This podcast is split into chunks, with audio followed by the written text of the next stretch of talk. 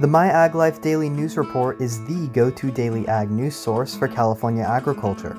The hour long daily news report can be heard every Monday through Friday at 5 a.m. and is available on demand with the My Ag Life app. Download it for free at myaglife.com. This podcast is sponsored by Water-Right Technologies. For effective control of nematodes, look to Water-Right Technologies. Visit wrtag.com slash promax for more information. Welcome to My Ag Life, where we cover your world in agriculture. This podcast is powered by the top publications in the industry West Coast Nut, Progressive Crop Consultant, and Organic Farmer Magazine. Here is your host, Taylor Chalstrom. Hi, welcome to My Ag Life. Today, we're talking with Carl Wyant, Vice President of Ag Science at Heliae Agriculture and Vice Chair of Western Region CCA, about making sense of biostimulants for improving your soil. Welcome, Carl. Hi, thank you. Thank you for having me. Good to have you here. Carl, I want to start off with talking about the definition of biostimulants. How do we define biostimulants and what do they do for growers of permanent crops? That's a great question. And I think it's a really solid place to start because biostimulants have such a, a, a broad range of application. And I'll, when I go through the definition, you'll, you'll see why. And I think at a more coarse level, when people think of biostimulants, you know, they, they think of a wide range of products. So I think we could start with that definition and then really jump into some of the details here with modes of action and and help some of our, our permanent crop growers out when deciding what products they want to go use. So, just starting from a sort of a, an official standpoint, this is from a, a, University of Florida extension document, and they they define biostimulant as an environmentally friendly alternative to synthetic products, and that this product can have multiple impacts on the crop or soil. So, if you caught all that in, in, while you were listening, it's a pretty vague definition. It's, um, you know, we apply this product and it tends to be derived from a material that's not, you know, synthetic or, or a product that's not a fertilizer or your traditional pesticide or insecticide or, or plant growth regulator and we apply it and it's in this other category and then we know we see an effect.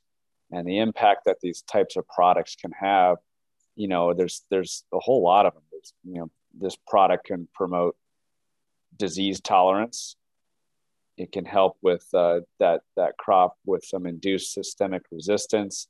It can help with stress tolerance. You know a, a real common stress tolerance is, is heat stress. So you apply this biostimulant product and you get some some benefits with your your heat stress later in the summer. Some products in the same in, again in the same biostimulant category help with nutrient use efficiency and water use efficiency. And then finally some of these products say uh, you know their, their claims are you apply our product we can help promote good root structure and growth. So hugely open-ended definition of what the product is and i think that has driven a lot of the confusion that we just don't have a strong working definition. For those of you who love the regulatory side of our business uh, this has been problematic but uh, soon and by soon i mean within the next few years we should have some resolution on what exactly a biostimulant is. Here's the definition. Here's the parameters we can all work with to understand this product category and uh, and and resolve some of this open-ended nature of, of how we currently do things and you know just going to that second part of the question can you talk a little bit more about some of the various broad spanning things that they do for those growers of permanent crops yeah sure i'd be happy to so again this this bucket, if you will, of that we call biostimulants, or some folks call them biologicals. It's kind of the, kind of used in the same way. People have put a lot of products into this bucket because they're not these products aren't fertilizers, they're not ag chemistry, they're not PGRs. they do something, but really it's kind of turned into this other category. So the result is this this category of products that just has so many different active ingredients in it and so many different modes of action and and so many different ways the products can work. And that's caused just so much confusion in the marketplace where someone's like i want to get started with with biostimulants but i don't know what they do. And that's where having that that knowledge of their mode of action you know how they work uh, that's where you know starting to parse this out in just some broader categories um, can really be beneficial because then you can say okay I, I got it i have the mode of action and this is what i want to get done on, on my on my my soil this year or on my crop here's the the mode of action I need to line up with the product in order to get it done. So you kind of organize your thinking a little bit and organize your thought process. And I think that's where everyone will benefit. Some common modes of action are microbial foods. And those are products that contain microalgae, molasses, there's fish preparations, there's uh, fermented grocery store waste. There's a lot of them. But what they have in common is that they're a, a food for the bacteria and the fungi below ground. So they can feed feed the, the, the living part of your soil. So that's that's their mode of action. Uh, another mode of action are soil enzymes, and enzymes are catalysts for very specific reactions in your soil. So enzyme products will become more popular if you want to drive a certain result. Like if you want to free up more phosphorus in your soil, you might apply a product that contains the enzyme phosphatase. So that phosphatase or phosphatase that will cut and cleave that phosphate away from some of the other structures, freeing it up for plant use. But it's very, very specific. If you want to use a soil enzyme, you're going to get a very specific lock and a very specific key so you got to make sure those those two go together because an enzyme doesn't have a real general use. It's very specific. Definitely. And we're going to get a little more into those modes of action in a bit. But before we do that, I want to talk about some uncertainty surrounding biostimulants in the marketplace. In an article you wrote, for the July August 2020 edition of Progressive Crop Consultant, you did mention that there is some confusion and uncertainty in the marketplace about biostimulants. You know, why is that? Yeah, that that comes from I think a lot of our thinking on how we organize these products in our head. We have a, a, a, a some brain space in our head. You know, that's where the, the pest control products go and and here's where my PGRs go, my plant growth regulators. Here's where my fertilizer products go. But then this biostimulant category is kind of this big, I don't know, open open ended uh, bucket that we've just been putting these newer products on the market. You know, the things like the humic acids, the thing like seaweeds and kelps, the living, you know, bug in a jug inoculants.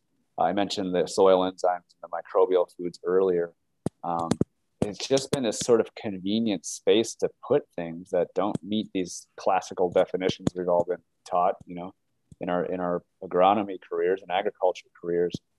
And and so I think that that the confusion comes from one, the, the, the product space itself is very poorly defined. I went through that earlier where I talked about the vague open-ended definition of biostimulant.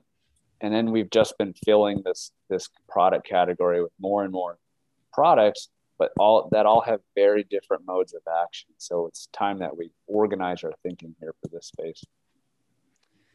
I'm curious, actually. You talked about you know this situation surrounding biostimulants maybe improving over the next few years, but how do you really see that happening? You know, what are the details of that? The details are incredibly boring. You have to be incredibly patient to watch the the EPA and different state regulatory agencies uh, argue about the definition of a, what a biostimulant is. So they're at work now, uh, putting that that knowledge together and making sure that this product category has clear definition. And and really, it's up to you know lawmakers, the folks that do the regulatory side to to find to find a good home for what this product category has become. Okay. And Carl, you did mention a couple of those common modes of action just a bit ago, but I want to ask you maybe what are some others and how does a grower really determine what those are? Yeah, great question. So I'll, I'll just quickly go through some of the the other three that are in the article, and just keep in mind for for the listener, these are the the products that you can use on the soil. So there's a whole bunch of biostimulants. Some are foliar, some are uh, some are soil. So I focus mainly on the popular soil biostimulants. Uh, probably the more famous category for in our in our in our permanent crop community are these soil inoculants, the bug in a jug. This is when you're putting a living organism down, some sort of bacillus or trichoderma or pseudomonas. You know that can you you you apply that species and you get a certain function in the soil. Another sort of famous uh, biostimulant are the seaweeds and kelps.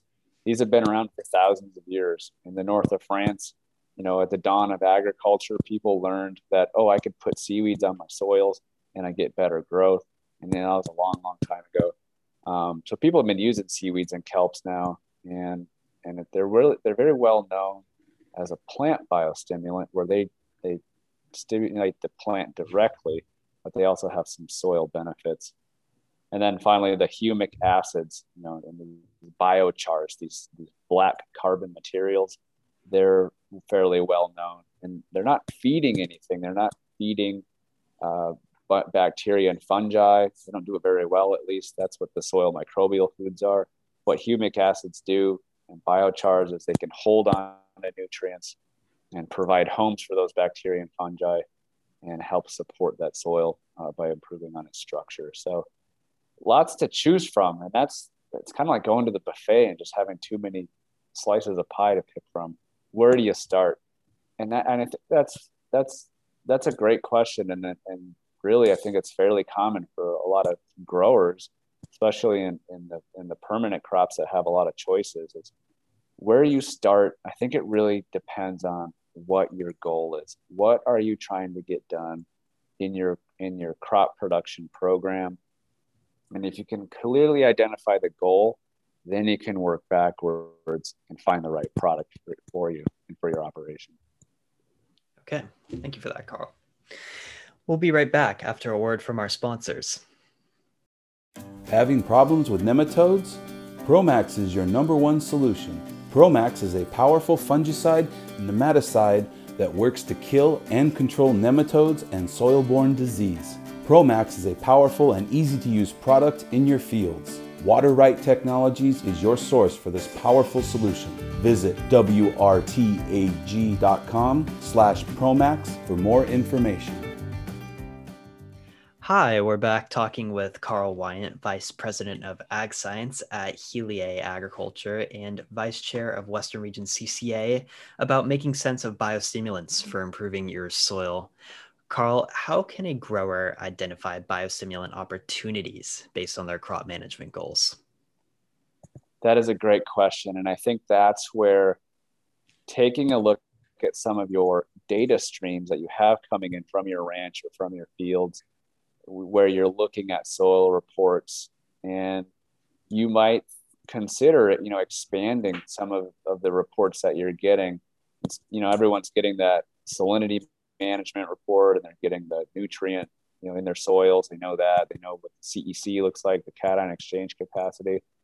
One piece that's really come up is are these these lab reports you get now where they talk about how healthy is your soil you know how how alive is your soil how well can the soil support microbial life so using different reports and i think this is where working with a, a certified crop advisor becomes very important is that you can kind of branch off into this new reporting and testing that's coming along and really identify some of these maybe shortcomings of your of your field you might have a, a soil that's short on on enzymes. You need more of these enzymes, then you can have that direction to go buy the right biostimulant enzyme product to put it back. You might have a soil test come back and say, "Hey, you're low on soil microbial food." You can measure that with with active carbon. It's a, it's a test that you can you can pick up, and if you come back on soil microbial food, you might go, go buy that soil microbial food product because now you have a little more intelligence uh, from your data streams telling you where the right fit is.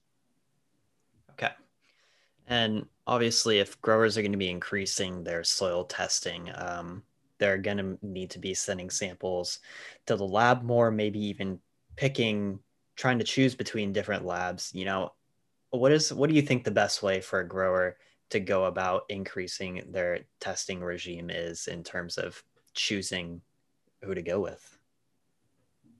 Yeah, that's that's that's always a, a question that comes up. Really, what I advise any grower to do, or even a, a, crop advisor who's interested in some of these soil health tests and, and, and, soil quality tests, is to reach out to their favorite lab because chances are that lab is starting to offer those kinds of tests. So they already have the relationship built. They've already, you know, they already know where to drop the sample off in the, in the mailbox at the end of the day. So more and more labs are, are coming online with, with these soil health and soil quality tests. So I would, I would start with your, your favorite lab right on your doorstep and, and, and work your way from there. Okay. And that somewhat leads into this next question, Carl. Who can a grower really turn to for clarification on biostimulant use these days? yeah, that's uh, that, this this also comes off up often is that when you when you kind of dip your toe into this biostimulant water, if you will, there's so many options, and, and there can be so many options that it becomes almost I don't know a bit of a bewildering experience. And so that's where having a partner to help you sort through the noise, sort through that some of these maybe new data streams like from soil health data uh, that are coming your way. And I think that's where a, a, certified crop advisor, a CCA, can help you out. Those CCAs have that extra training. Uh, they have that extra extra knowledge that they've gained through taking the two exams, through pursuing their credit hour, uh, CEUs that they need every year. And so chances are that they they can help you quickly connect some of those data points and some of those goals you've identified and help you connect it with the right product on the other end so that you are, are perfectly lined up to to accomplish what you're trying to get done. Okay. And Carl, here's my last question. Do you have any tips for growers that may want to start using biostimulants in their orchard or their field? I do. I, I say uh, there's a lot of great uh, articles coming out, like the article that came out in Progressive Crop Consultant in uh, the July 2020 uh, issue that this podcast is based off of. There's more, you know, media coming out that's that's helping to distill this information because there's there's the demand for biostimulants, there's the curiosity about biostimulants, and now we're sort of catching up the, the, the practical side um, there's a lot of great resources um, like like uh, you know articles and podcasts and and and I mentioned before the certified crop advisor. You can call up your favorite certified crop advisor and be like, hey, I've got this kind of soil. Here's what the here's what the soil test says. What do you recommend I use for a biostimulant? And they, they chances are they have a, a, a can point you in the right direction. Yeah, there has been research that proves that they do work and they do benefit uh, your crops or your field or your orchards. So, you know, definitely doing the research, like you said, talking to a certified crop advisor or other professional, um, asking about biostimulants or even a farm advisor. A lot of them know about it too. Is definitely the best route to go right now as our governments try and sift through what really defines the product. yeah, the boring part, right? Yeah. yeah. I, I did forget to mention the farm advisor, also a great resource. And I think really a resource of someone that you you trust and someone that is putting the time in to understand these things. That's that's whether they're a CCA or your favorite pest control advisor or farm advisor you know, if, if that trust is there, that relationship's there, and you, you know they're out gaining knowledge, I think that's a, a, a really excellent candidate to talk to. Uh, Taylor, I just wanted to point out real quick that, you know, a lot of this, these products are new, you know, newer, certainly newer than fertilizers, which have been around for thousands of years, uh, certainly newer than, than pest control products, which have been around for, for you know, just as long. uh, these these biostimulants are kind of the new kids on the block. And so I think that's one reason for the confusion and the uncertainty as well is that, you know, we've got some strange definitions that are super vague. We've got a lot of products in the space, but we also got a lot of folks that are new to this category that are still really trying to make sense of it. Definitely. Thank you, Carl, for clearing that up and also coming on today and talking about the possible benefits of biostimulant use in soil and maybe clearing up some confusion as well. We appreciate having you on. Thank you for having me. This is Taylor with My Ag Life signing off. Thanks for listening. Subscribe for updates on new episodes, exclusive content, and more at myaglife.com.